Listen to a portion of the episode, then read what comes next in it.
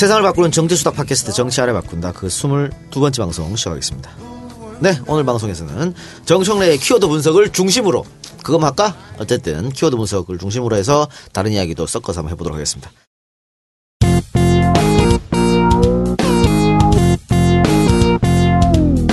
정청래 키워드 분석.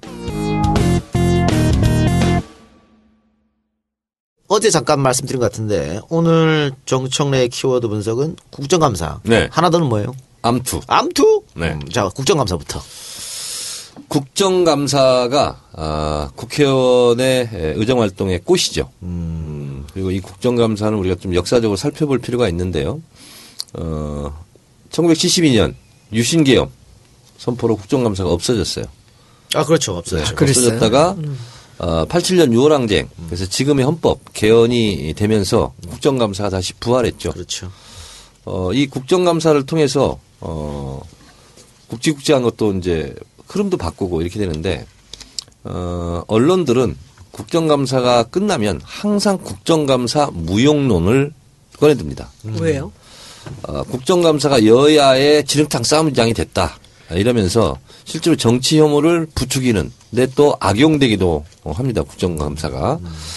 어, 그리고 국정감사 앞으로 이제 해보시면 아시겠지만 정책적인 대안은 보도하지 않습니다. 그리고 정쟁만 보도합니다. 그리고 국회의원들에게 정책은 없고 정쟁만 일삼았다. 이렇게 보도하거든요. 그래서 저도 첫 기억에 국정감사를 끝내고 나서 굉장히 허탈을 했던 그런 기억이 납니다.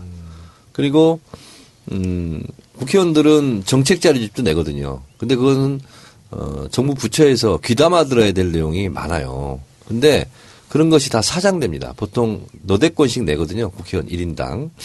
이제 그런 것도 있고 그렇다고 해서 국회의원들이 무조건 잘하냐? 그건 아니에요.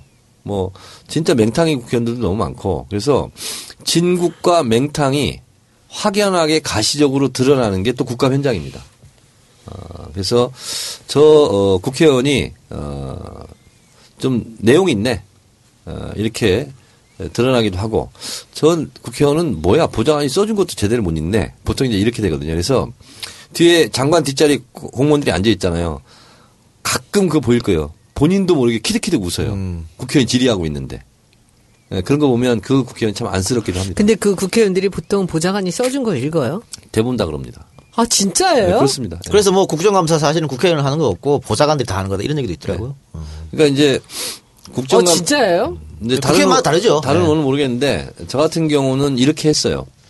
국정감사 어, 한두 달 전에 에, 회의를 합니다. 그래서 예를 들면 교문이다. 그러면 아, 문화부에는 이런 거 이런 거 중심으로 어, 한번 파봐라.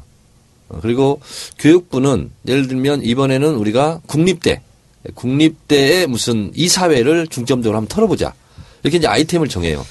그럼 이제 그것대로 이제 움직이다가 의외로 어, 대어를 낚을 수도 있고 처음에는 회의 안건이 아니었는데 리스트가 아니었는데 갑자기 우연하게 제보가 들어와서 그걸 또 톱으로 올리기도 하고 제보 많이 들어온다. 많이 들어오죠. 많이 들어오니까 제보가 많이 들어올수록 능력 있고 힘 있는 의원 이렇게 평가되는 거 아니에요? 그렇습니다. 아, 진짜요? 우린 진짜 많이 들어요. 아무한테나 제보를 하지 않습니다. 그렇죠. 우리의 이런 것을 원하는 대로 이 국회의원은 해줄 것 같다.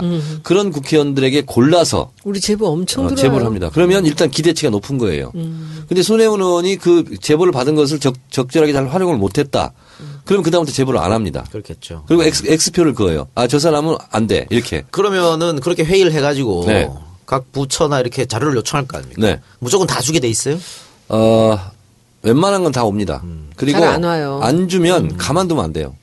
그래서 제 경험담을 하나 말씀드리면 제가 열린우리당 여당 국회의원이었잖아요. 17대 국회 때.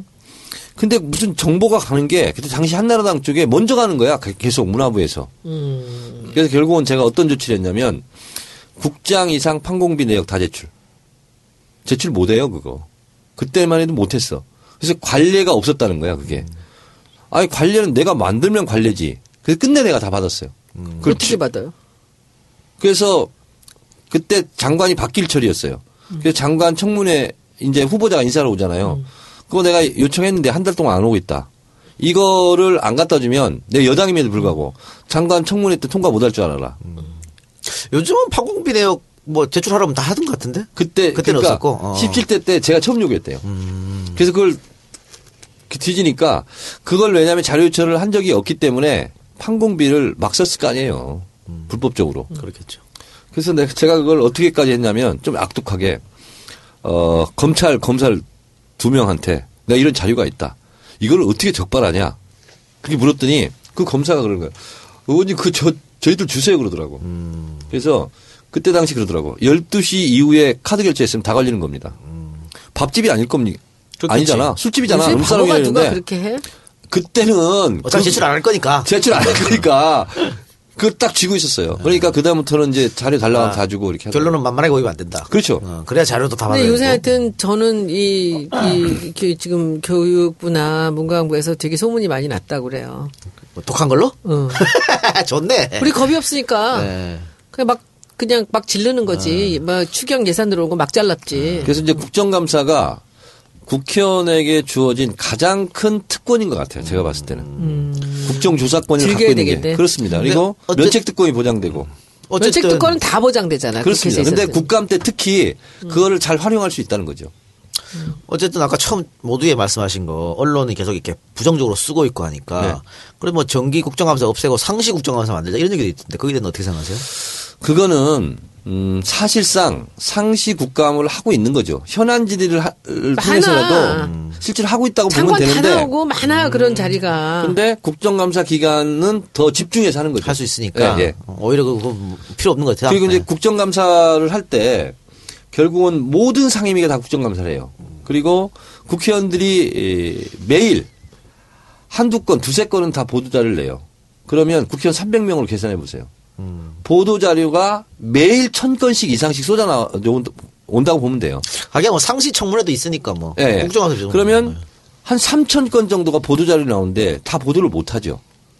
그러니까 어, 내가 했던 정책 질의가 정책 대안이 한 줄이라도 나오려면 기자들이 잘 알아먹도록 기자들이 모든 분야의 전문가가 아니기 때문에 그래서 이제 소품이 준비되는 거죠. 뭐 판넬도 준비하고 뭐 의상도 준비하고 뭐 이런 거 있잖아요. 물건도 뭐 하고 배추도 갖다 놓고 네. 뭐 이렇게 치약도 갖다 놓고 이렇게 하는 거거든요. 뭐 썩은 물 갖고 왔다가 진짜 물인 줄 알고 마셨던 일도 있고 뭐 그렇잖아요. 별일이 다 있었는데. 그래서 옛날에 어 바다 이야기 사건이 터졌을 때 그 그 있잖아요. 그 기계 그걸 직접 갖고 온 사람도 있었어요. 낑낑 싸고. 어 그래서 튀어보려는 노력 아니야 그거? 뭐 그렇긴 하지만 어쨌든 뭐 그것이 오바든 어쨌든 간에 그 국회의원의 그거는 뭐 고유 권한이에요. 예. 그래서 국정감사 기간에 특히 쏟아지는 기사는 어, 국민 여러분들께서 어, 유심히 더 잘 보셔야 된다. 그리고 내가 낸 세금이 제대로 쓰여져 있는지 그걸 국회의원이 잘 감시를 하고 있는지 그것을 볼 수 있는 축소판이다. 그럼 국정감사의 제1 목적은 행정부 감시예요? 견제? 그렇습니다. 당연하죠. 잘하고 있나. 그리고 이게 어떤 효과가 있냐면 어, 정부 부처에서도 국감 때 안 걸리려고 굉장히 노력합니다. 그리고 국감 때 무슨 국장이 무슨 과장이 잘못한 것이 지적되잖아요. 그러면 승진을 못 합니다. 아 진짜요? 그렇습니다. 그래서 굉장히 국정감사를 두려워해요. 공무원은 그럴 수밖에 없겠죠. 그렇습니다. 예를 들면 특히 있잖아요. 인천공항이다. 그건 이제 국토부에서 할 텐데 뭐 예를 들어서 인천공항에 무슨 문제가 있다는 것을 바- 적발해가지고 국감장에 터트린다. 굉장히 민감한 사안이에요. 뭐 안전에 관한 문제 이런 걸 예를 들어 터트렸다 그러면 알겠습니다. 그러면 아까 그 손혜원 의원이 어제 말씀하신 것 중에 증인을 안 불러준다. 여당에서 정부에서 이게 증인 채택이 요청했는데 안 올 경우는 어떻게 되는 거예요? 그러니까 국회는 여야가 항상 갈등하고 타협 싸, 싸움하지만 결국 타협하거든요. 그리고 절충하고. 타협 안 돼. 근데 어, 이번 이번 건 같은 경우는 이번엔 오더를 받았겠지. 계속 오더, 오더를. 받았다면 어, 몇 명이라도 어떻게든 불러내고 그리고 이거는 어, 단독 처리할 수밖에 없는 겁니다. 말도 꺼내지 못하게 해요. 여소야대 전국이라는 것을 뜨거운 맛을 보여줘야 돼. 그러니까 순서가 네. 어쨌든 그래가지고 뭐 여당 협조 안 해가지고 단독으로 한다 그래도 그래도 안 나올 수 있잖아요. 네. 그 다음에 어떻게 되는 거예요? 그게 계속 안 나오는 국감을 거야. 우리만 하나? 네? 우리끼리? 국감을 우리끼리 하나? 그러지는 않죠. 근데 이제 대체적으로 지금까지 이 단독 국감은 없었어요. 음. 제 경험상. 근데 그러니까 증인들 안 나온 증인들한테 무슨 뭐안 벌금이든 이거 이런 나오게 하는 과정도 네. 어, 사실은 싸움하는 거거든요. 그리고 동행 명령장을 냈나 안 내, 뭐 한- 처리한다 안 한다 이것도 어쨌든 국민들에게 아 뭔가 캥기는 게 진짜 있구나 하는 것을 보여주는 어, 것을 제대로 해야 되는 거지 야당이 아, 해당 부처 주무장관이나 공무원들은 무조건 나와야 되는 거죠. 당연합니다. 그거 보고 이제 요새- 기관 증인이라고 하는데 그것은 자동빵. 자동빵. 네. 하루에 한 12명 정도씩 대정부 질의를 하거든요. 예. 근데 나는 그것을 그 이렇게 원내에서 이렇게 지정하는 줄 알았어요. 근데 본인이 신청하는 거라대. 예.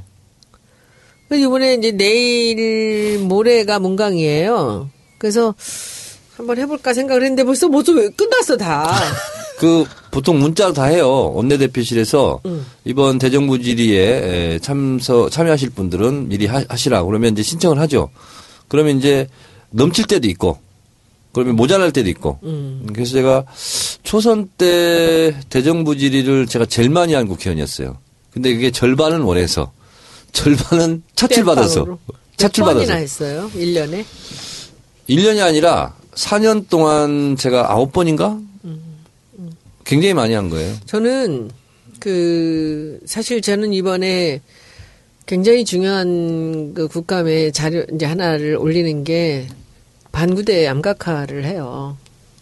그래서 이제 보니까 그 저는 그 지금 이제 울산시에서 이제 울산시장을 이제 했더니 시장 안 되고 부시장을 증인 채택을 했는데 지금 여기서 이제 이게 파행이 되면 제가 택한 통영시장이나 울산 부시장이 아무도 못 나오는 거죠. 저는 지금 그 큰일 났어요, 그게. 근데 그 신, 모든 이제 증인이 다 안 되니까 그는 사- 그 사람들은 오기로 한 건데 미르면 다 빠지고. 근데 지금 시, 울산시가 물이 식수가 모자라서 그 암각화를 위해서 저 이 그 댐의 무 수위를 낮출 수가 없다는 거예요.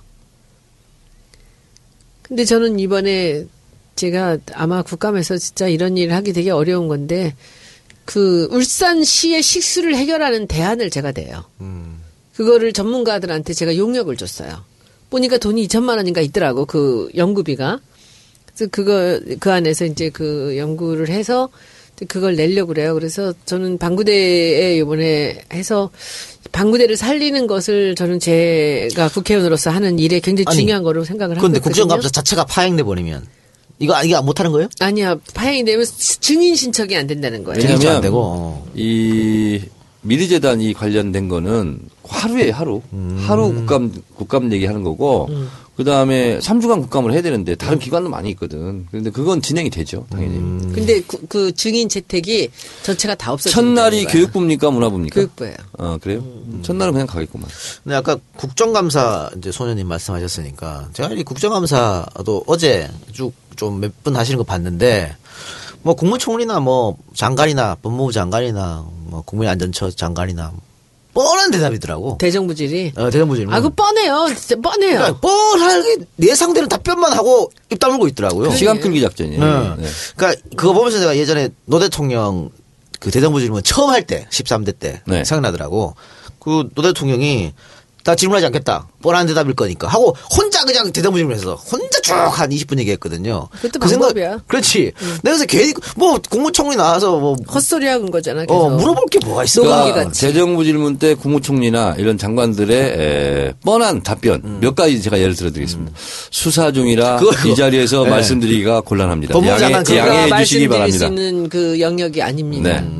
그거는 제 소관 사항이 아닙니다. 적절치 않다고 재밌는 얘기. 하나 해줄게 네. 내가 나는 요새 그 대정부 질의를 이제 지난번에 한번 보여 보면서 그 황교안 그 총리 응? 그 사람을 볼 때 너무 독특한 걸 찾아냈어요. 이 사람이 국회의원에 따라서 대답하는 태도가 완전히 달라. 음. 근데 무시하는 거야. 이게 깔고 들어가는 거야. 그래서 옆에 이제 김민기 의원이 내 짝이잖아. 그래서 저 사람이 왜 태도가 저러죠? 원래 초선 무시하고요. 목소리에 이 임팩트가 없는 사람한테는 또 저렇게 그 딱 그냥 빈정 내듯이 이렇게 약간 그 뭐랄까 네가 뭘 알고 그래야 같은 느낌이야 내 느낌에는. 그래. 그래서 야 근데 저 박용진 의원 어떻게 잘했거든요. 근데 박영진 의원은 왜 소리를 질러야 될 때 임팩트가 들어가야 될 때 못 넣어요? 그건 원래 정청래만 하는 거야. 정청래가 나올 때는 어느 누구도 그 이 앞에서 그렇게 하지 못했다는 거지. 근데 오늘 김진표 의원이 하셨거든요. 어머 세상에 앞에서 완전히 설설 키면서 해요. 그 교- 총리가. 근데 김지표 의원은 뭐 말도 목소리나 톤이나 이런 게 되게 좋아요. 말을 되게 잘해 언변을 그 좋아 언변이. 근데 그리고 뭐 장관했고 이래가지고 아마 네. 그런 것 앞에서 그렇죠. 네. 그리고 완전히 진짜 어떨 때는 완전 너무 건방지게 그러고요. 음. 박주민한테 많이 몰렸지. 조금 박주민이 참 그 세월호의 법의 조항이나 특조위 관련되는 걸 따박따박 얘는 계속 그걸 연구를 했잖아요. 음. 따지고 들은데 너무 잘했고 그래서 요새 제가 이제 생각을 해요. 그래서 이제 어제 제가 물어봤어요. 이거 언제 신청하는 거야? 했더니 이번에는 다 이미 끝나서 풀 됐고 다음에 하시게요. 그래서 제가 한번 작정하고 한번 해야 되겠습니다. 그랬더니 그러면 다음번 내년이랬는데 지금 정기국회죠? 네. 그러니까 이게 뭐냐면 정기국회나 임시국회가 새로 소집되잖아요. 소집될 때는 항상 대정부질의가 있거든요. 음. 어, 그래서 대정부질문을 하실 때, 음. 어, 어쨌든 원고가 있을 거 아니에요. 음. 그걸 본인의 머릿속에 다 넣고, 음. 저는 대정부질의 할 때 항상 어떻게 했냐면, 그냥 이 한글 아래 한글 자판으로 안 치고, 일부러 내 볼펜 글씨체로 음. 메모를 했어요. 키워드만 있으면 돼. 그래서 1, 2, 3, 4, 그럼. 5, 6, 7, 8, 10 딱 적어가. 한 장 딱. 음. 그리고 이제 그걸 앞에 붙여.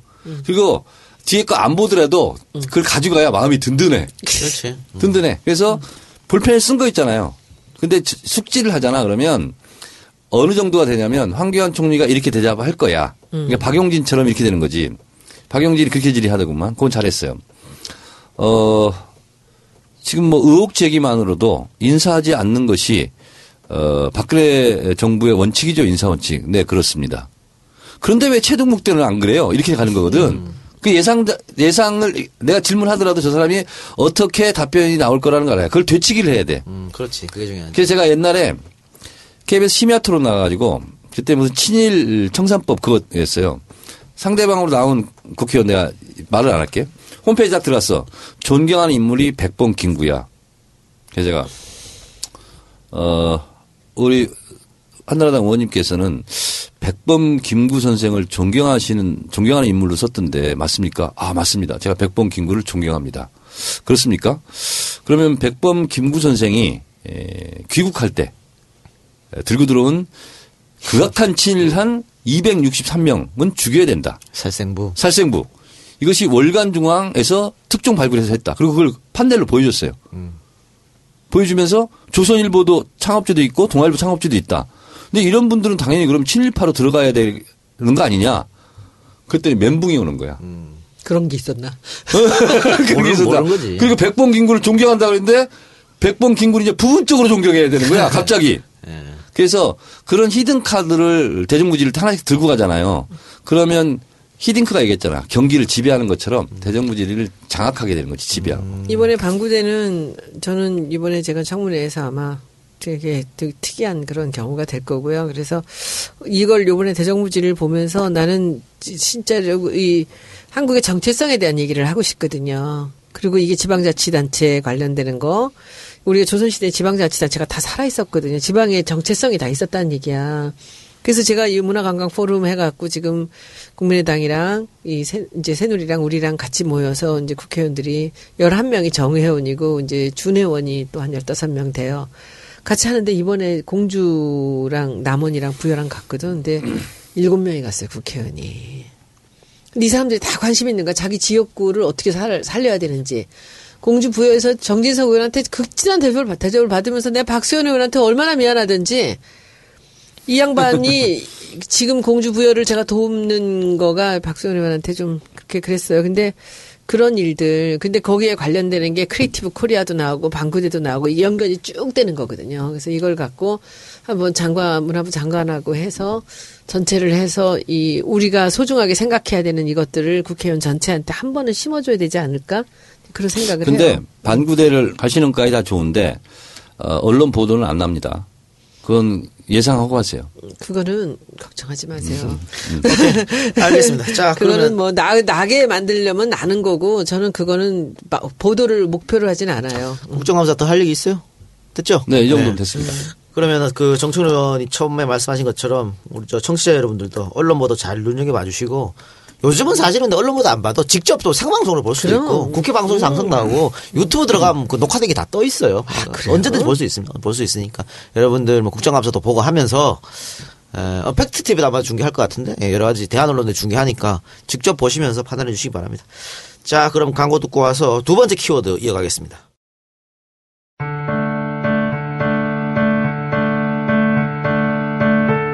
물 건강, 가족 건강 안녕하세요 한중 커머스 워터웰 사업부입니다 씻는 물도 먹는 물만큼 중요합니다 과연 우리 집 수돗물은 안전할까요? 투명하고 맑아 보이는 수돗물에는 염소가스가 잔류되어 있으며 노후된 배관과 물탱크에서 유입된 녹과 중금속 등 각종 부유물이 섞여 있습니다.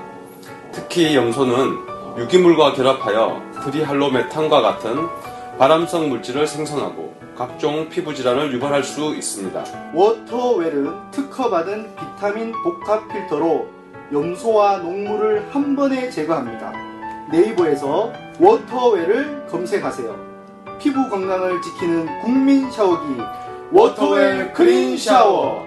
문의 전화는 070-7789-9201 주문하실 때 배송 메시지란에 정치 알바라고 적어주시면 사은품을 챙겨드립니다. 감사합니다.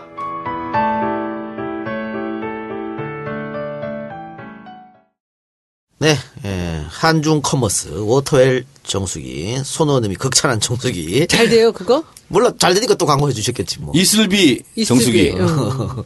저는 매일 어, 그 워터웰, 어, 워터웰. 워터웰, 좋죠. 예, 그걸로 어, 샤워를 합니다. 네, 알겠습니다. 향기로. 네. 많이 사랑해 주시고요. 자, 두 번째 키워드 뭐예요? 암투. 암투. 음, 뭐 암투 그 좋은 단어는 아닌데. 암투는 제가 어, 네이버 사전을 찾아봤어요. 음. 어, 그랬더니 야 암투가요. 뭐 어두울 암자에 싸울 투자 아니요. 그렇지. 음. 근데 거기다가 중요한 뜻이 있더구만. 예. 서로 적 의를 품고 음. 드러나지 않게 아니하게 다툼. 그러니까 적의를 품는데 적의. 누가 누가 누가 하고 저기를 음. 품고 지금 싸우고 있는 거예요. 그 지금 미르 재단, K스포츠 뭐 이런 게 나오잖아요. 네네. 그리고 우병우, 뭐 최순실, 음. 어 지금 뭐 박지만 빼고 키워드는 다 나오고 있는 것 같아. 정유현은 이미 나왔다 사라지고. 네. 정윤은 이미 아웃이야. 최순실하고 이혼한 그 순간 아웃이야. 그래서 이런 중요 정보들이 물론 이제 네임덕이 오면 이것저것에 이제 낭중 지추처럼 이렇게 불쑥불쑥 튀어나오고 하고, 하고 있는데 주머니 속에 송곳. 네. 네.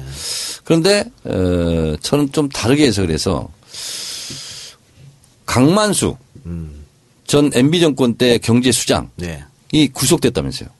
아 그래요? 네. 구속 영장 신청된 게 아니고. 구속 영장 신청됐으면 되는 거 아니야? 어, 그래요. 그러면 이명박 정권의 경제 정책을 총괄했던 사람을 구속시켰다. 음. 구속이 안 되더라도 하여튼 재판을 붙일 거 아니야. 이게 뭘까? 이명박과 박근혜 암투예요? 그러지 않을까? 어. 이런 생각이 드는 거예요. 지금 벼랑간? 뭐가 생겼다고요? 원래부터 있던 게 아니고. 아니 근데 이게 에, 이명박 전 대통령이 이런 말을 했잖아요. 대통령은 내가 만들겠다. 예, 그렇게 얘기했죠. 그렇잖아요. 근데 내임덕이 오든 아니든 현직 대통령은 항상 후계자를 자기 손으로 만들고 싶어 하잖아요. 그렇죠. 근데 자기 안전보장도 하고. 그럼 현직 대통령에 대한 뭐야 이거? 모욕이야? 아, 그럴 수도 있겠네. 그렇잖아요. 그리고 이재호는 정당을 만든다잖아요. 예. 그리고 정당 MB 만들었어요, 벌써. 어, MB랑 손잡고 예, 예. 그렇게 되잖아요.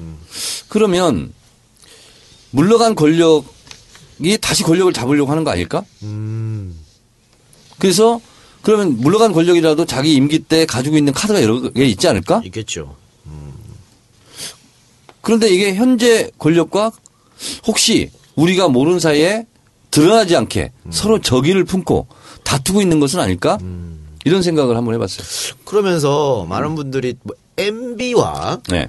안철수 대표가 손잡은 거 아닐까 이런 음모론도 많이 내세우고 있습니다. 그러니까 오늘 국민의당 이상돈 예. 국회의원이 끝내줬죠 오늘.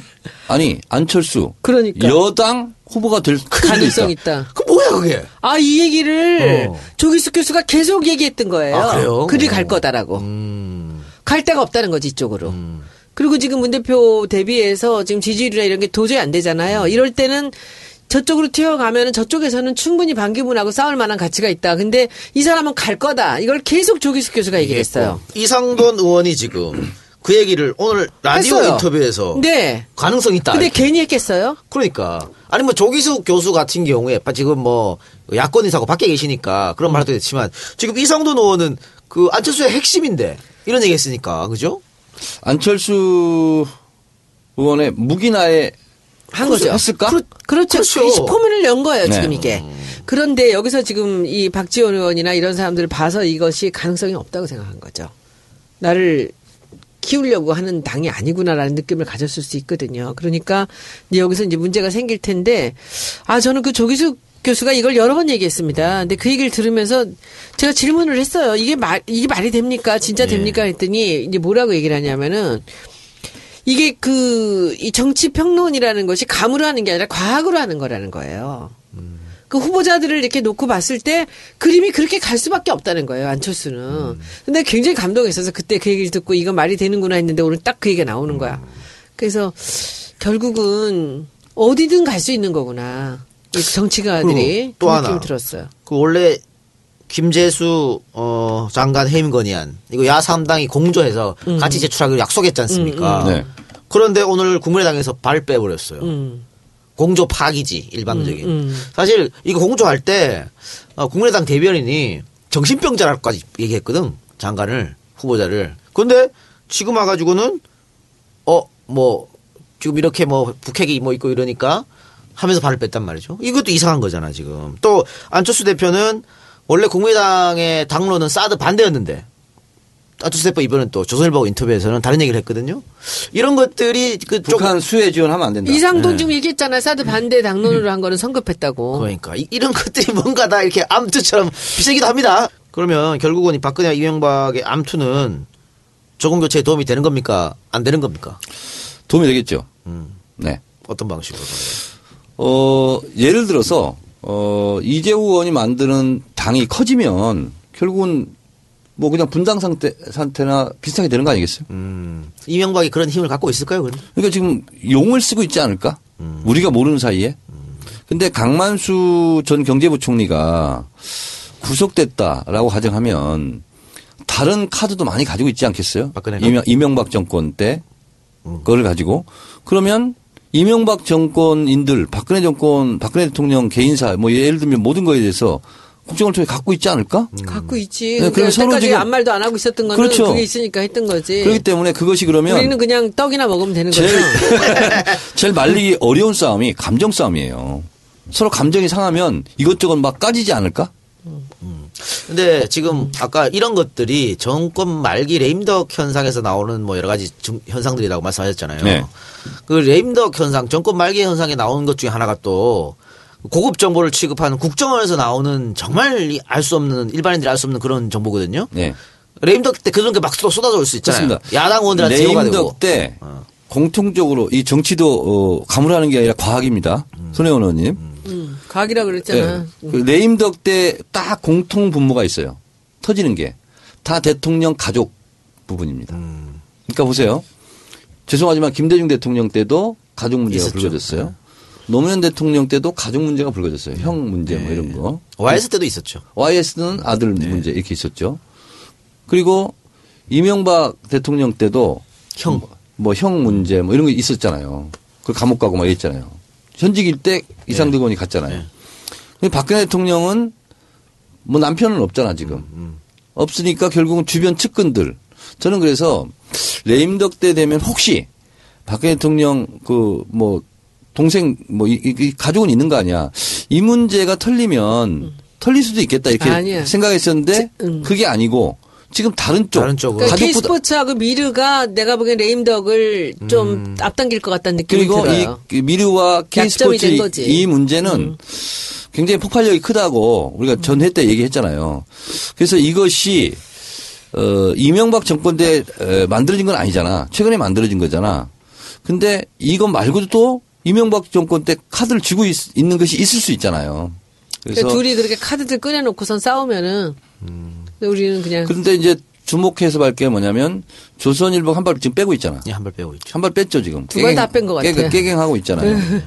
근데 조선일보도 못지않은 정보력을 또 가지고 있을 거 아니야. 예. 분해, 분해 죽는데요 지금. 그러니까 지금 TV조선이 지금 이 정보를 다 갖고 있는 거야. 지금 미르재단에. 여기서 지금 그 요거 하나만 제가 정보를 알려드릴게요. 이제 이 미르재단에 있던 이제 그 직원 하나가 팽을 당한 거야. 음. 이 사람이 나가서 이제 제보를 했대요. TV 조선에. 음. 예. 그래서 이 사람이 다 했는데서 다 갖고 있는데 여기서 못 하게 하는 거야 지금.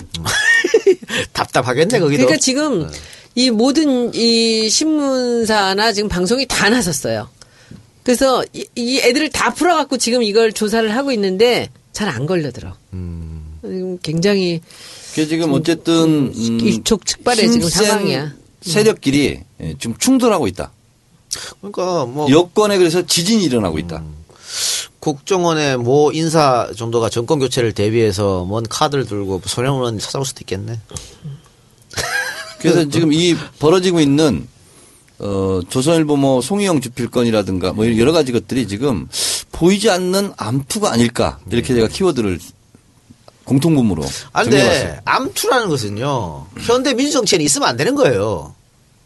아 그런가? 그럼 그게 뭐 왕정 시대나 옛날이나 있는 거지 뭐. 예?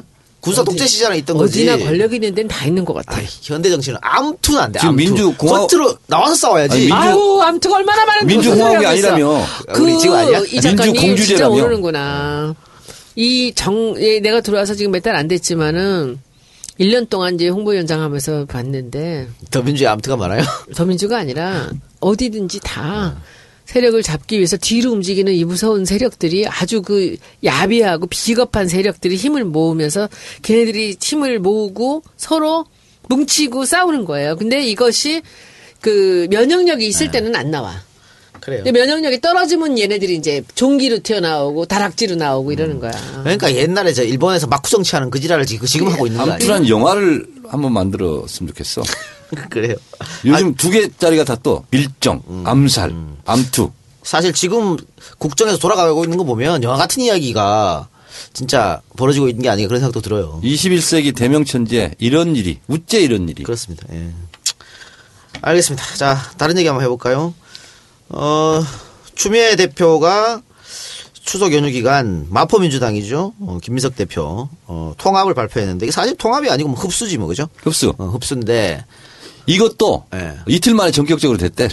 어쨌든 그런데 거의 미르재단 수준이야. 아니 원래부터 얘기가 좀 있었잖아요. 있었어요? 음. 뭐, 뭐, 문 대표 쪽하고 얘기가 있었다 이런 얘기도 있습니다만. 아니 아니 그 전에 지난번에 한번 만났잖아요. 음. 그래서 만났고 이제 제안은 그 전날 했대요. 그럼 다음 날 그럼 하지 뭐. 신익희 선생 뭐 61주년? 아 이제 그거는 뭐냐면은 임종성 의원 있잖아요. 네. 그분이 지었고야. 근데 그 아버님이 그 신익희 선생의 그 생가를 보존하는 일을 그렇게 오래 하셨대요. 그래서 그게 평생 소원이셨대요. 여기 와서 그 이제 해공 선생의 뭐 이제 그 뜻을 기리는 그런 일이 있었으면 좋겠다. 그래서 그 비서실에다가 계속적으로 얘기를 했대. 61주년이면 환갑인데 여기서 행사를 해달라. 그래서 이제 그것을 그 얘기를 듣고 이 이제 마포민주당이랑 이제 같이 합하는 것을 거기서 그 행사를 하자라고 한 거죠. 그래서 그 임종성 의원이랑 소병훈 의원이 그 바로 옆집이었고요. 굉장히 이분들이 열심히 준비를 했어요. 근데 세상에 전날 전날 4시인가 5시가 됐는데 추미애 의원이 저한테 전화를 했어요. 내일 우리가 그 해공 선생의 그 생가에서 그 행사를 하기로 했는데 그 괜찮은 현수막을 하나 좋은 워딩을 넣어서 그걸 하나 해달라는 거예요. 그러니까 세상에 추석 연휴에 토요일 날 누가 있어요? 업체가 누가 있어? 직원은 홍보실 직원 단 한 명밖에 없는 디자이너는 해외에 놀러 가고. 아, 뚜껑이 팍팍 열리는데. 그래서 뭐, 내일, 이 사람들은 이게 참 있을 수 없는 일인데, 근데 뭐라고 할 수가 없으면서, 아, 유능하신 분이 하시니까, 그래도 뭐, 할 수 있지 않을까 해서, 이 내용도 없이 어떻게 합니까? 그랬더니, 아, 내용은 뭐, 뭐, 우리가 화합을 하고, 뭐, 이런 얘기. 그래서, 저는요, 그 마포 민주당하고 통합을 한다라는 이런 얘기 못 하겠습니다. 그래서 내가 왜냐하면은 제 개인적인 감정은 아닙니다. 김미석 의원님 이- 얘기 들으셔도 다른 오해는 하지 말아주세요. 그분이 우리가 더불어민주당을 할 때 굉장히 옆에서 그 했어. 많이 하셨어요. 가처분 신청도 막 내고. 아 그리고 저한테 가처분 신청은 뭐 그럴 수도 있어요. 근데 저한테 뭐 개인적으로 이상한 글 보내고 막 그 막그 기자들한테 막 이상한 글들 써놓고 그리고 아, 저한테 기억난다, 막 편지 기억난다. 저한테 네. 보내는 거뭐 네. 공개 뭐 이런 것도 보내고 막 맞아, 맞아, 이러는데 한 번도 제가 대응을 안 했어요. 왜냐하면은 저는 굉장히 무섭 게 대응을 했던 거거든요. 올해가 61년이면 작년 60주년이었잖아요. 기억나세요? 60주년 네. 어떻게 했는지?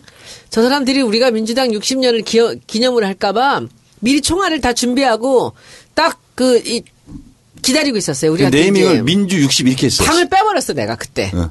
그래서 민주 60을 해놓는 바람에 이 사람들이 우리를 거- 걸고 넘어지질 못했죠. 그리고는 이름 만들 때도 사실은 제가 이름을 만들겠다고 얘기했더니 문 대표님이 지금 그 민주당하고 얘기가 진행될 수 있으니까 조금 기다려 보시죠라고 하더라고. 근데 좀 기다렸는데 또 대- 말씀이 없어서 제가 그랬어요. 그 민주당하고 딜이 있으시더라도 제가 이름을 먼저 만들기 시작하면 유리해지실 겁니다. 이렇게 얘기를 했어요. 근데 그럼 하자 그러더라고. 그래서 12월 7일 시작을 한 거예요. 그리고 나서 이분들이 이제 이 딜이 잘 안 되고 그러면서 이제 굉장히 신경질적인 모양을 보이셨죠. 근데 저는 제가 함께 민주당이나 희망 민주당이 굉장히 표를 많이 얻었는데도 불구하고 제가 더불어민주당으로 간 이유가 딱 하나입니다. 이것도 처음 발표하는 건데 더불어가 세자잖아요. 근데 민주당이 뒤에 세자가 있잖아요. 앞에 두 자가 붙으면 무게중심이 민주당으로 넘어가잖아. 그러면 저 사람들이 더 공격을 심하게 할 수가 있어요. 법적으로 아무 문제가 없습니다. 기동민주당도 있고 민주당 이름은 아, 누구나 써도 되는 이름 같이 일반화가 됐단 말이죠. 그런데 앞부분에도 민주당만큼의 비중을 갖고 무게를 만들어 놓으면 뒤쪽으로 기울어지지 않을 것 같아서 세자로 한 거예요. 더불어당이라고 그래. 그래서 이제 해놨는데 결국은 지금 우리는 이- 이름이 하나도 하나도 이- 아쉽지가 않은 당이 되었잖아요. 그리고 여러분들한테 제가 가르쳐 드릴게요. 그 약자 때문에 제가 고민을 많이 했습니다. 우리가 민주당을 못 쓰는데 더민주당을 써야 되나? 더민주당을 써도 저 사람들이 굉장히 또 난리가 날 거거든요. 그래서 이 약자를 그러면 더민당이 되면 약간 밀어내 보이고 이걸 어떡하나 그랬더니 문 대표님이 제가 이 약자 때문에 고민을 했더니 너무 해맑게 웃으면서 나를 그 맑은 눈으로 쳐다보면서 우리 더민주 하면 안 될까요? 이러시는 거예요. 근데 깜짝 놀랐어. 나는 생각을 못 해봤어요. 더민주라는 거를. 그래서 문 대표님 그건 너무 좋은데요. 그랬더니 좋지요. 자기도 생각을 한 거야. 그래서 그 더민주 이름을 문 대표님 만들었어요. 근데 이번에 추미애 대표께서 이제 그 민주당하고 이제 합당 얘기를 상의할 때 문 대표님이 그 얘기만 하셨다는데요. 약자를 민주당으로 한쪽으로 정하지 말고 더민주와 둘을 함께 예, 쓰는 쪽으로 예. 그렇게 하자. 그래서 좋다 했는데 제가 페이스북에다 조사를 한번 해봤습니다. 사람들 의견이 어떤가? 95%가 더민주로 가져요. 그런데 5%는 나이가 든 사람들 또는 호남 쪽 사람들 예. 이런 사람들은 민주당의 그 애환이 있잖아요. 그렇습니다. 예. 예. 그래서 지금 보면은 더민주와 민주당을 이렇게 혼용해서 쓰는 거는 저는 되게 좋은 것 같아요. 왜냐하면은 그 이름이라는 거는 브랜드라는 거는 이 확장이 되면 더 좋아요. 그래서 그런 면에서 잘 됐고 그래서 이제 이번에 제가 했던 것이 사실은 그 참 제가 걱정도 많이 하고 이걸 어떻게 해결을 하나 그랬었는데 그 신익기 선생의 그 어록에서 찾아낸 거죠. 그 어록에서 찾아내서 했는데 이제 뒤에 이걸 이제 사실 외주 업체에다가 제가 이제 주문을 했어요. 그래서 일을 했는데 이분이 그 신익기 선생의 글을 보내왔는데 거기서 이제 제가 힌트를 얻은 거죠. 그게 그 신익기 선생이 뒤에 한 게 뭐 이제 우리가 이렇게 어려운 일 서로 상충되는 일이 만날 때 서로 타협하고 같이 이제 협의를 통해서 결론을 도출해야 된다 설득해야 된다 그리고 그러면서 맨 뒤가 이것이 민주주의다 했어요. 그래서 그 안이 왔을 때는 밑에 큰 워딩으로 이것이 민주주의다가 크게 들어가 있었거든요. 근데 제가 이것이 민주주의를 위로 그냥 본문으로 올려버리고 밑에 이것이 민주당이다라고 해놨거든. 아 근데 나는 음. 어 손혜원 의원한테 예, 공개적으로 짜증을 내겠 습니다. 그래서 본인이 페이스북에 올렸어요. 예, 예, 올렸죠. 그래서 내가 일, 1안, 2안 이렇게 올렸어. 그래 나는 2안이 좋다 그랬더니 곧바로 일환으로 결정됐습니다. 아니 사람을 이렇게 무한을 주고 아, 그래? 그렇지 않아. 정청래 의원도 어, 좋은 의견입니다만 아, 1번 안으로 하겠습니다. 그랬는데 내가 2번이 난 좋다 그랬더니 바로 곧바로 1번으로 결정하겠습니다. 어쨌든 그 표현만 그러면 안 돼. 아니 미안합니다. 근데 사람이 내가 그 정치적으로 좀 모자라서 그래. 그냥 그러려니 해주세요. 예, 이 현수막 많은 사람들한테 박수를 받은 것 같은데 다 현수막은 현수막이고 어, 정 의원님께 여쭈겠습니다. 이거 민주당과의 뭐 통합이든 흡수든 간에 이 더민주한테 실익이 있느냐?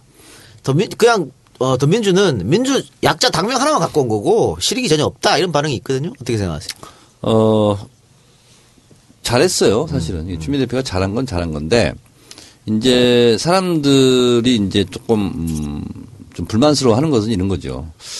왜 자꾸, 어, 전두환 만나려고 그러고, 뭐, 또, 김종필 찾아가고, 또 우리가 그렇게 싫어하는, 음, 김민석하고 또 손잡고, 이런 것만 하냐.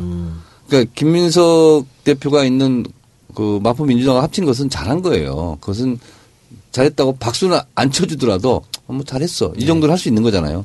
근데 그런 부분에 있는 것 같아요. 그래서 어, 개혁 행보를 왜 하지 않냐 어, 이런 부분에 대한 불만은 있는 것 같아요. 그래서 그런 부분도 같이 하면 하면 좋을 것 같고 제가 누차 얘기를 했지만 어, 당 대표는 당의 정체성, 야당성, 선명성 이 깃발을 좀 잡고 있었으면 좋겠고 어, 대선 후보가 결정되면 대선 후보는 어차피 외연확장 이런 거를 안할 수가 없어요. 그리고 또 막 요구를 하고 그때 좀 음, 우클릭 행보라든가 이런 걸좀 음, 포용하고 감싸는 것은 대선 후보 몫으로 좀 남겨뒀으면 좋겠다 하는 생각은 제가 개인적으로 가지고 있어요. 네, 어쨌든 그러면은 어, 추 대표가 후보 시절에 이야기했던 여러 가지 개혁 작업들, 네. 뭐 온오프 네트워크라 이런 것들 그런 것들은 뭐 조금 나중에 하겠죠, 뭐. 네. 일단 통합 먼저. 아마 그럴 것 같은데. 네. 이제 정치라는 것이 타이밍이거든요. 타이밍의 예술이긴데 무엇을 먼저 하느냐, 무엇을 나중에 하느냐. 이것도 똑같이 하더라도 굉장히 중요한 거예요. 그래서 타이밍 말씀 예, 방금 말씀하셨으니까 이해찬 전 총리의 복당이 그 김민석 합당 이후에 있- 있거든요. 이해찬 총리의 복당은 추석 지나고 바로 했잖아요. 그래서 그 타이밍도 맞았던 거예요, 사실은. 근데 이제 문제는 이해찬 무소속 후보를 도왔다고 해서 거기 기초원들이 중징계를 받았더라고요. 제명당하고 막 이런 거. 그래서 그 사람들까지 다 복당을 해줘라. 라고 지금 이해찬 총리가 지금 공식적으로 지금 요청해 놓은 상태죠. 그 이제 김대중 대통령이 그런 말씀하셨다며 그 악마하고도 손을 잡아야 된다. 국익을 위해서는. 국익을 위해서. 근데 저는 제가 지난번에 페이스북에다 그 얘기를 썼는데 저는 악마하고는 손을 못 잡겠어요. 그래서 정치를 저는 암- 정치가 맞지 않는 것 같아요. 저는 악마하고는 못해. 네. 근데 적어도 김민석 의원이 저는 악마는 아닌 것 같아요. 저는 제가 보기에 근데 그게 그 목적을 위해서 그렇게 해야 된다라는 것이 저는 그게 답은 아닌 것 같다는 생각은 해요. 근데 이제 이런 거예요. 우리 당 지지자들이 뭐, 뭐 잘했는데 그 2002년 때 노무현 대통령 괴롭혔던 것은 한마, 한마디로 좀 사과는 해야 되는 거 아니냐. 누가? 김민석. 근데 그런 요구는 많이 있죠. 그리고 어쨌든 아까 정청래 의원이 얘기했던 이해찬 의원을 도왔다가 저기 탈당하신 분들 그게 약간 민감한 문제입니다. 그거 그때 어 김병관 의원이 최고위원 할 때 건의한다 그랬는데 아직 안 됐는 모양이죠. 그건 어떤 문제냐면 어, 정청래 컷오프로 열받아서 탈당했던 일반 권리당원들, 일반 당원들은 구제가 될 것 같아요. 근데 이제 이해찬 총리의 경우는 이해찬 총리 이제 국회에 됐고 해서 이제 복당을 하고 뭐 당무에 해가면 되는데 어, 이해찬 의원을 도왔던 그러니까 더민주당 소속의 시구의원들이 기초의원들이 지방의원들이 사실상 남의 당 후보를 도운 거거든요. 우리 당 후보 공천을 안 도운 것은 이것은 사실은 중징계감인 거야. 근데 이해찬 총리가 복당하면서 당연히 자기 편이니까 복당을 시켜줘야지 하면 어떤 문제가 있냐면 다른 지역에서 다른 당 후보를 도왔던 그래서 징계를 받았던 사람들하고 또 형평성이 안 맞는 문제가 생기는 거예요. 그 사람이 많아요? 많죠. 아니, 이해찬 의원 같은 경우에는 복당이 허용됐으면 정무적 판단으로 그것도 가면 되는 거죠. 아니 그러니까 그러면 다른 지역도 우수 우르르 다 그걸 요구할 수도 아니 있는 근데 이제. 그런 게 더 걱정인 거죠. 앞으로 이제 벌어질 일들이 문제인 거죠. 그렇죠. 앞으로 그런 일이 벌어졌을 때 그러면은 이제 시구 의원들이 그런 식으로 그 당원 당규를 위반하고 해당 행위를 해도 그렇게 해당 행위를 나중에 해도 또 나중에 용서가 된다라는 선례가 남으면 안 되는 거니까. 그러니까 그게 좀 민감한 문제예요. 디테일한 문제예요. 음. 자, 반기문 총장이 지금 뭐 내년 1월에 들어오겠다 이런 말 하면서 여권 특히 친박으로부터 굉장히 박수를 받고 있고 대권 주자로 갑자기 지금 급상승하고 있습니다. 뭐 예전부터 그랬습니다만은 어쨌든 이거 이해찬 의원 복당이 사실은 반기문 총장을 견제하는 카드다 이런 얘기도 있던데. 그건 이제 언론의 입맛에 맞는 그러니까. 보도고요. 예, 그건 아닌 것 같아요. 예. 아, 근데 왜냐하면 이해찬 의원이 그 참여정부의 핵심 라인이 있었기 때문에 반기문 총장이 어떻게 해서 총장이 된거 알고 있다는 거죠. 그러니까 반기문 총장에게 데미지를 입힐 수 있는 사람으로서는 이해찬 총리만큼 좋은 문 사람이 없죠. 대표님 계시죠, 문 대표님. 아니 근데 문 대표 가 직접 나설 수 없으니까. 공격은 안 하시죠, 그렇지. 그 양반이. 그래서 이제 책임 있는 총리였잖아요. 네. 실세 총리였고. 그래서 뭐 많은 것을 알고 있지. 근데 저는 그 용도로 복당을 시키, 아, 시키는 것은 아니다. 음. 이런 거죠. 알겠습니다. 광고 듣고 오겠습니다.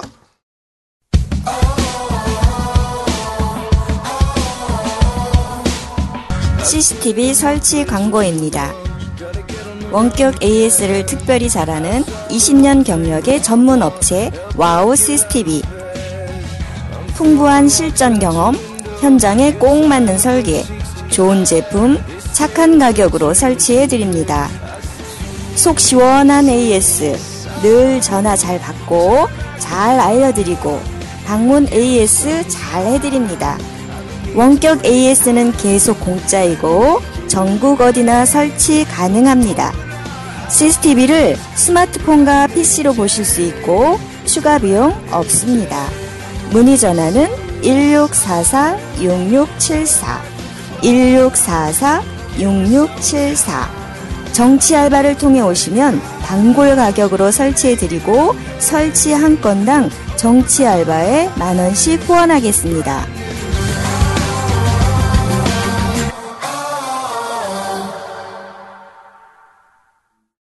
네, 광고 듣고 왔고요. 어, 마지막 주제 한번 다뤄보도록 하겠습니다.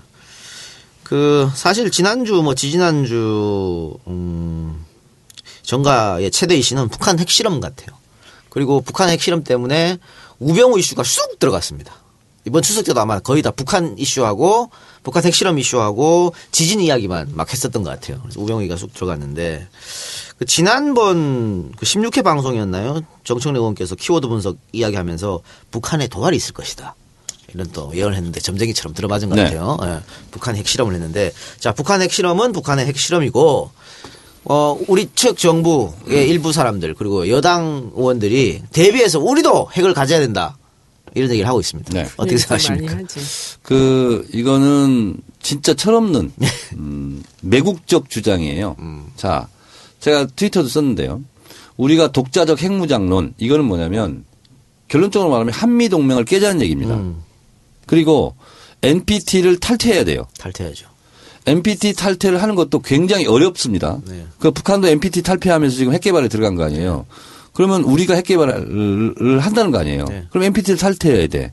그러면 우리나라가 북한처럼 고립이 되고 제재를 받을 수 있죠. 대북 제재가 아니라 이제 대남 제재가 네. 들어가는 거야. 그리고 미국하고 관계는 깨지는 거예요. 그리고 미국하고 우리하고 한미 원자력 협정을 맺고 있어. 그래서 우리 지금 원전 이런 데서 있잖아요. 플루토늄 이런 거단 1g도 생산해낼 수가 없어. 다 검사 맡아요. 네, 미국 허락 없이 안 되는 거죠. 허락 없으면 안 돼. 그럼 그 원자력 협정도 깨야 돼. 그러니까 이거를 아마 새누리당 의원들도 알고 있을 거란 말이죠. 네. 아, 뻔히 알면서 왜 이런 얘기 자꾸 하냔 말이야. 그러니까 어 우선 뭐 빼먹기 뭐가 좋다고 그냥 하는 거예요. 근데 그것을 여과 없이 또 언론에서 보도해 주니까 맞들려서 하는 거예요. 이것도 역시 뭐 안보 이슈, 포퓰리즘 뭐 이런 걸까요? 근데 나는 이 가장 큰 문제가 뭐냐면 우리가 핵 문제에 있어서 도덕적 우위성이 있는 거거든. 한반도 비핵화에 대해서. 그리고 김일성도 한반도 비핵화 비핵화 해라. 이게 유언이에요. 그래서 북한도 우리도 김일성의 유언도 있다. 그래서 우리도 비핵화하고 싶다. 근데 우리 체제 안전을 보장해 달라. 미국하고 협상을 하기 위해서 우리는 한다. 이런, 이런 거 아니겠어요. 근데 우리가 핵을 가져버리면 북한한테 지금까지 공격했던 것을 아무것도 못 해. 한반도 비핵화는 깨지는 거야 또. 이렇게 뭐 핵무장론 들고 나오고. 그 지난번에도 얘기했지만 내가 이거는 진짜 이건 내가 자제하지만 이 얘기를 꼭 해야 되겠어. 추호 선생 있잖아요. 전술핵을 들여와야 된다. 이거는요, 새누리당보다 더 꼴통 짓을 하는 거야, 지금. 그리고, 어, 육자회담 대표 성김, 뭐라겠어요? 대화를 병행해야 된다고 그랬잖아, 미국에서도.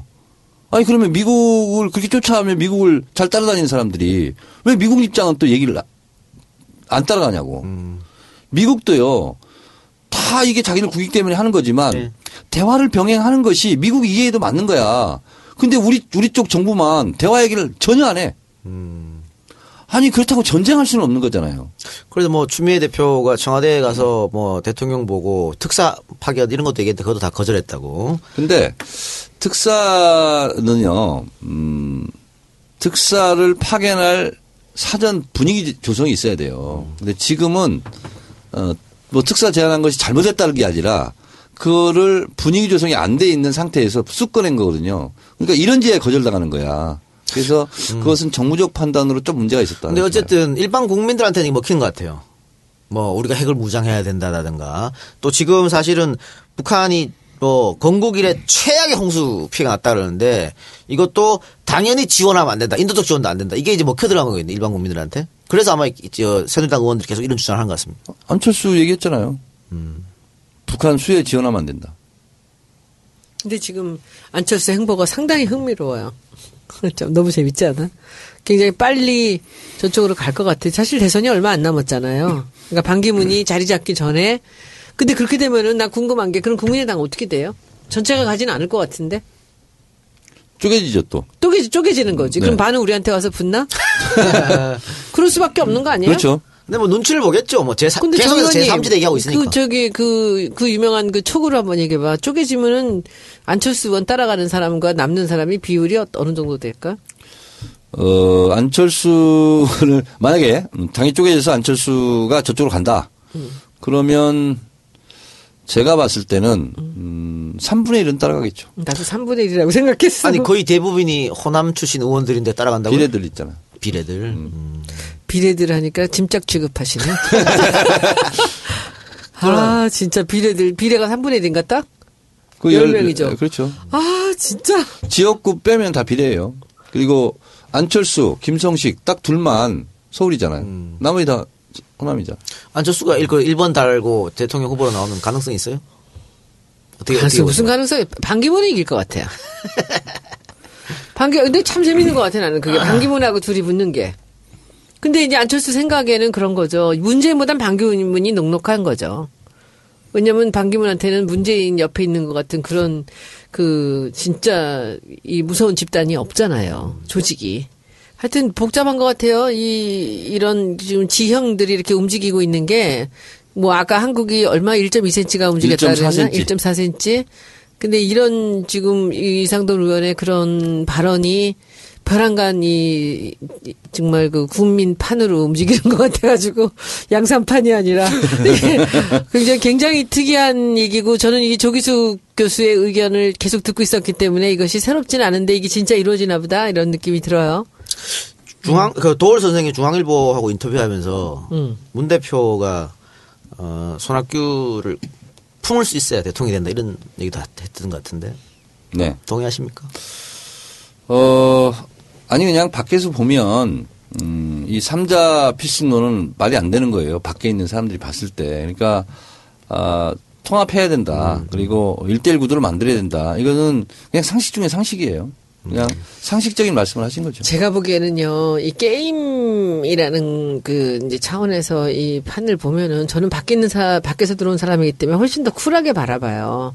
아무 개파나 이런 거 제가 관심도 없고 모르니까. 근데 이 진짜 미안한 얘기지만 이 손학규라는 분이 어떤 힘으로 지금 문 대표나 안철수 대표 같은 데다가 같이 이렇게 맞짱을 뜨려는 생각을 하시는지 저는 굉장히 의문이에요. 그래 지금 결단은 못 내리고 계속 연기만 피우신 것 같아요. 근데 그런 것을 하기 위해서는요, 사람은 항상 뜨거운 거를 잡으려면 리스크 테이킹을 해야 되는 있어야죠. 거예요. 근데 이분이 총선 때도 또 놓쳤잖아요. 그건 못했죠. 그리고 그분 나이를 보나 모르보나 지금 톡을 했을 때가 아니거든요. 아, 그래서 지금 하산한다잖아요. 근데 하산이 너무 늦었어요. 근데 지금 와서 그러면 저는 지금 손학규 계라는 분들이 여러분들 계시지만 그럼 지금 와서 이분이 지금 대권을 노려요? 전 말이 안 되는 얘기라고 생각합니다. 이거는 그게 말이 안 되는 건 뭐냐면 그 지형이 그래요. 그리고 일단은 지금 지지층이나 이런 거 말씀하시는 거 보면 보면 문재인 계보 같아. 아니에요. 계보가. 없다는데. 저는 계보는 계보고 이게 아니라 이 지지율을 보고요. 네. 그리고 지금 이 사람을 지금 지원하고 따라오는 지지율은 바로 그거거든요. 팬층이 얼마나 있는가거든요. 근데 문 대표 문재인이라는 사람의 지지율은 아주 콘크리트 지지가 있는데 반기문이라는 사람은 뭔지 아세요? 다른 사람이 없잖아요. 지금 새누리를 찍든 35%가 지금 기대를 언덕이 없는 거예요. 근데 반기문이 나오니까 그쪽을 찍어주는데도 지금 35%가 안 나오잖아요. 그러면 거기서도 움직이는 표가 있단 말이지. 그러니까 지금 안철수 입장에서는 이게 지금 이 이쪽에서 문재인하고 싸우는 것보다는 저쪽으로 가는 게 훨씬 낫겠다. 나는 굉장히 현명한 판단이라고 봐요. 가- 그런데 소락규라는 분은 저는 그 도울 선생의 얘기를 거꾸로 한번 얘기를 해보고 싶어요. 손학규 전 대표가 지금 같은 시점에서 백의종군하고 우리 당으로 들어와서 누군가를 돕는다면 굉장히 훌륭한 정치가로 또 다른 기회를 맞을 수 있다고 저는 생각해요. 그런데 지금도 내가 누구하고 싸워서 지금 대통령이 된다라는 생각을 한다는 거는 굉장히 어리석은 생각이라는 느낌이 들고 그러기 위해서는 지금 손학규 대표가 나이가 좀 많으세요. 근데 이게 그 나이가 왜 많았나 실기한 거예요.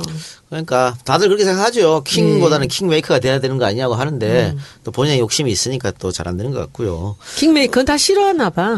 그러게 김, 말이야. 김, 김, 김종인 대표도 싫, 그 킹메이커 안 하던 킹메이커 좋은데 그래. 어, 난 난- 그거 하고 싶은데. 우리가 킹메이커 합시다. 합시다. 우리 평소 죽을 때까지 그걸 합시다. 죽을 때는 무슨 죽을 때 한 번만 하고 말지. 그럼 연마하고 마세요. 난 계속 할 테니까. 예. 계속 할 거예요? 예, 다음번까지. 할까? 저- 다음번 킹 재밌을 것 같아. 도울 선생 얘기 나왔으니까 어, 이 시대 참 섭외인으로. 네. 도울 선생 섭외해서 빨리 데리고 오라니까 왜 섭외를 안 해요? 아, 까먹었네. 아이. 네. 전화 한 통화해서 나오시라 그러면 되지. 한번 하죠. 제가 우리는 있잖아요. 딴 데 다 인터뷰하는데 왜 아니, 그러는데? 어, 국회의원 사용법 있잖아. 서문에 어, 도울 선생 얘기가 나와요. 음, 그래서 그 책을 들고 가서 어, 이렇게 어, 책에 넣어줬으니 여기 나오시오. 아, 이렇게. 다른 데는 많이 나오세요? 아, 요, 이번에 뭐 인터뷰도 하고 또 라디오 인터뷰도 하셨더라고. 신문 인터뷰도 하고. 팟캐스트는 안 나가셨잖아. 옛날에 낙검사 한번 나왔어. 그래요. 예. 그러니까 여기- 우리가 거기 어. 찾아갈까? 어디를? 아니 뭐 어쨌든 뭐 어디 한다고 우리가 가도 아, 그럼. 이렇게 할게. 어, 제가 어, 손혜원을 모시고 어, 대구로 방문하겠습니다. 그분이 저 알까? 아실까? 내가 알려줘야지 미리. 아니 그 의전상 기분 나쁘잖아. 갔는데 소개도 안 하고 그러면. 괜찮아. 괜찮아. 그래, 내가 미리 다. 소개를 아, 해놓을게. 거기 나는 어른들 앞에서 괜찮고요. 네. 그 아니 우리 그 지- 아까 정말 그 얘기했는데 그 정청래 의원 책 나오면은 그 토크 콘서트 해요? 예, 합니다. 어, 몇 군데 해요? 몰라요, 그거는. 근데 이제 이게 정치 알바가 돌 수는 없는 게 정, 이 토크 콘서트 맨날 똑같을 거 아니야. 아, 책 얘기 그만해. 자, 어쨌든 아, 근데 이거 하나. 네. 그래서 전국으로 우리가 이걸 토, 저기 토크 콘서트를 돈다. 전국으로? 전국으로 돌아야지. 최소한 열 번은 돌아야지. 제주도까지. 아이고. 제주도까지. 우리가 이게 이게 이 작가님이 도와줄 수 있는 거예요. 중요한 거야. 아니, 나, 나는 우리 출판사에서 내 책 신간 토커스도 안 한다 그랬는데. 그거는 하지 못해. 그거 본인 거니까 하지 마. 내 거니까 해. 참 남의 거를 아, 알았어, 알았어. 알았어. 그러면은 내가 사회를 보고 두 사람 책을 하면 어떨까? 근데 어, 지- 음. 진짜 한 번씩 돌아서 알았어, 알았어. 다니시고요. 지역에 뭐 김비호 나오게 해서 하고 책 다 읽으라 그러고 와서 그렇게 해서 지역마다 한 명씩 지역위원장이나 그 지역 국회의원이나 하나 해서 주말 같은데 돌면 좋을 것 같고 제가 필요하면 저도 자, 나갈게요. 10월 15일 날 출판 기념회 사회는 이동영 작가가 보기로 했습니다. 그리고 어 더불어민주당 대권 주자들 다 초청합니다. 제가 앞에서 안내할게요. 네. 자, 어쨌든 오늘부터 정청래 국회의원 사용법 예약 판매 들어갔다고 하니까 여러분들 많은 전화 해서 뭐 온라인으로 전화 안 온라인, 되잖아. 온라인. 온라인 으로 아, 그게 신청해서 아니라- 인터넷 서점. 예. 제가 거기다 한 꼭지 쓴 게 정청래를 부탁합니다인데 제가 오늘은 여러분들한테 부탁할 게 정청래가 아니고 이 책을 좀 부탁해야 돼요. 정청래 의원은 이게 생계 수단이에요. 아, 군자금이 아니라 생활자금. 생활자금이에요. 그래서 이 4년 동안 버텨야 돼요. 그죠? 예, 예, 예. 4년 동안 얼마 있어야 버텨? 어, 잘 모르겠어요. 그 책을 뭐 이번 책은 잘 팔릴 것 같아요. 잘 될 것 같아요. 아 그래요? 음. 알겠습니다. 자, 그럼 오늘 방송 여기까지 하죠. 아니, 근데 뭐, 파파이스하고 정치 알바에서 약간의 소정의 출연료 나가잖아. 소정의 출연료. 파파이스 나와요? 대정이 아니라 파파이스 거기는 나와요? 조금 아주 조금 소정이야. 그래요. 근데 하나 저거 얘기 하나 에피소드 하나 있어서 재미있어서 해- 할게요. 며칠 전에 그 김영주 이제 지금 시당 의원이죠. 네. 시당 위원장 양반이 그 문자를 보냈는데 몽골에서 여성 국회의원들이 왔는데 그 이제 간담회를 한대요. 근데 이제 저는 몽골을 되게 좋아해요. 제가 세 번이나 갔어요, 몽골을. 그래서 몽골이 좋아서 연락도 안 하고 갔어요. 근데 깜짝 놀라니까 제가 간다고 안 그랬는데 간- 가서 한 시간 반이나 앉아 있다 왔는데 그 몽골에서 여성 여- 의원들이 여섯 명이 왔는데 몽골에서는요 그 여자들이 그 국회의원이 모든 그, 그, 뭐, 굉장히 중요한 기업에 관련되는 무슨 법을 만드는 그런 권한이 있대요. 근데 이 사람들이 다 차관했던 사람도 있고, 그리고 CEO들이 있는 거예요. 다 굉장한 부자들이고 엄청난 파워풀한 사람이야. 근데 이 사람들이 전부 비례대표들밖에 없어도 여자들이. 근데 그 김영주 의원이 옛날에 그 저기 작년에 몽골을 갔다가 그 여자들을 만났는데 거기서 인연을 맺고 이 양반이 또 친한 이렇게 좀 있잖아. 그 사람들이 이번에 다 선거를 나간다는 소리를 들었대요. 근데 이번에 자기 선거를 끝내고 당선이 되고 나서 5월 달에 간 거야. 그래서 이 여자들을 그 후보로 나온 여자들을 다 놓고서는 며칠 동안 한국식 그 선거운동 방법을 가르쳤대요. 명함 나눠주는 거. 명함은 이렇게 만들고, 명함은 이렇게 나눠주고, 손을 잡고 전부 다 인사를 하고, 각도는 몇 도로 인- 이 허리를 굽히고, 그리고 유세차나 뭐 이런 거를 그냥 디테일하게 다 가르쳐 줬대요. 이 여자들이 여섯 명이 와서 하나같이 뭐라 그러냐면, 김영주 때문에 됐다는 거야. 어. 김영주 때문에 됐는데 자기들이 이번에 선거하는 걸 보고 다른 정말 유력한 이런 사람들을 다 깨고 이 사람들이 여섯 명이 된 거예요. 근데 그걸 보면서 어떻게 이런 명함을 만들었느냐, 어떻게 이렇게 악수하는 것을 이렇게 생각해냈느냐 이러더라는 거예요. 그래서 전부 한국에 있는 굉장히 유명한 여성 정치인이 와서 전수를 해줬다. 그래서 이제 제가 한마디 했죠. 제가 배우러 가겠습니다. 몽골로. 그래서 그래서 갔는데 이번에 그분들이 우리가 이렇게 산업적인 교류 같은 것들 비즈니스 하는 사람들한테도 그 여성 의원들이 굉장한 도움을 줄 것 같아요. 그래서 나중에 한번 우리 몽골도 한번 우리 몽골도 가야 되고 나 아니, 몽골- 양산도 가기로 했었잖아. 아니 양산. 원래 11월 달에 지금 북경 오라 그랬는데 어떡하지? 중국 가기로 했잖아 또. 아, 그런가? 11월 달에 진짜 만들어? 갈 데가 많네. 갈때 말. 자 갑시다 다. 네. 다 어라면 다 갑시다. 예. 그 시간 돼요? 예? 만들지 뭐. 어 많은 분들이 원하신다는데 만들지 뭐. 포기 상태야 그럼 이제. 그, 저기 저거는 언제가? 토크 콘서트는 언제부터 시작해요? 그거요. 어, 지금 짜고 있어요. 11월부터 하면 되겠다. 일단 부산을 지금 알아보고 있어요. 자 방송 마칠 시간인데요. 네. 2주 만에 방송했는데 어때요? 할 얘기가 많았는데 메모를 빼놓고 빼- 와가지고 빼놓고 와갖고 다음 시- 주 하세요. 네. 그래서 다음 주부터는 우리 국감 중간에 나오게 되잖아요. 근데 아, 맞네. 바쁘시겠다, 예, 국감이어서. 제가 1박 2일이 한 번 있어요. 저기 대전 내려가서. 근데 그게 언제인지 수요일은 아닌 것 같은데 그래서 보고요. 그 하여튼 열심히 잘 하겠습니다. 저 국감 하는 거 지켜봐 주시고요. 그 저는 그냥 뭐 겁 없이 한번 해보려고 생각하고 있습니다. 네. 전이 좀 도와주시고 좀 도와주시고. 어, 안 도와줘도 잘 할 것 같아요. 네. 자, 전, 소감. 저는 뭐 오늘 파파이스도 쉬었어요, 같이. 그래서, 어, 입이 근질근질 했는데, 어, 그래서 그냥 방송이 없는 관계로 제 페이스북 방송을 계속했어요. 아 그랬어요? 네. 그래서 방송 감각을 어, 잃지 말아야 되겠다. 해서 계속했습니다. 배경을 약간 그 싱크대 쪽으로 나와서 해요. 싱크대 쪽으로? 어. 우리 뭐- 이번 주에 고향이 간다. 네. 나 그거 어디서 커뮤니티에서 본 것 같은데 정 의원이 그 쌍낫을 들고 밭 가는 거 쌍홈인가? 네. 그건 뭐예요? 자, 그런 게 아니고, 어. 제가 배추를 천 포기 심었잖아요. 음. 근데 너무 잘 자라는 거야. 그 너무 좋아했어. 근데 가끔 벌레. 가다가 하나씩 배추벌레에 고통받고 있는 아기 배추들이 있는 거야. 그래서 그 아기 배추한테 너무 미안해가지고 아기 배추야. 아빠가 그동안 너무 너희들을 음, 못 지켜줬다. 아기 벌레는 어떡하냐? 그래서 미안하다고 홈이 들고 벌쑥 있는 거야 그게. 아, 그, 그런 거였어. 근데 그 배추 뭐 할 거예요? 그거요? 음. 아 제가 지금 백수잖아요. 팔아야죠. 팔 거예요? 네.